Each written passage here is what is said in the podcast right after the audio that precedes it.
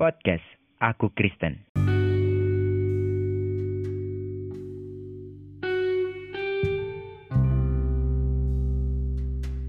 Halo sahabat Kristen, hari ini saya akan sharing firman Tuhan yang saya kasih judul Cinta Karena Nafsu. Saya ambil dari kisahnya Daud dengan Bathsheba. Firman Tuhan diambil dari 2 Samuel pasal yang ke-11. Saya akan baca di ayat yang kedua. Sekali peristiwa pada waktu petang ketika Daud bangun dari tempat pembaringannya, lalu berjalan-jalan di atas soto istana, tampak kepadanya dari atas soto itu seorang perempuan yang sedang mandi. Perempuan itu sangat elok rupanya. Lalu Daud menyuruh orang bertanya tentang perempuan itu dan orang berkata, itu adalah Bathsheba binti Eliam, istri Uria, orang Het itu. Sesudah itu Daud menyuruh orang mengambil dia. Perempuan itu datang kepadanya. Lalu Daud tidur dengan dia. Perempuan itu baru selesai membersihkan diri dari kenajisannya, kemudian pulanglah perempuan itu ke rumahnya. Lalu mengandunglah perempuan itu dan disuruhnya orang memberitahukan kepada Daud, demikian, aku mengandung. Jadi pada suatu sore Daud sedang berjalan di atas emper istananya. Tiba-tiba dia melihat seorang perempuan mandi.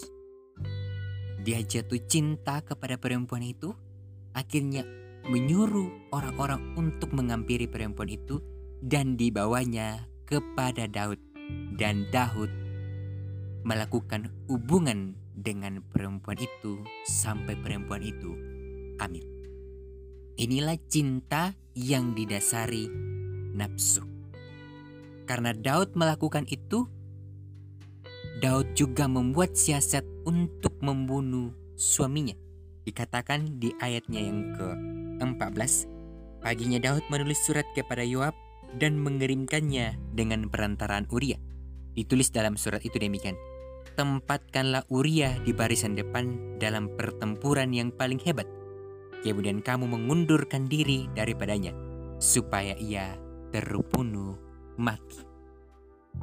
Cinta yang didasari atap nafsu bisa melakukan hal-hal yang bisa apa istilahnya yang bisa menghalangi cinta mereka. Lihat, Uria masih suami sadari Bathsheba. Tapi Daud mengalahkan berbagai cara dengan cara apa mengirim Uria sebagai orang paling terdepan nanti supaya dia dibunuh.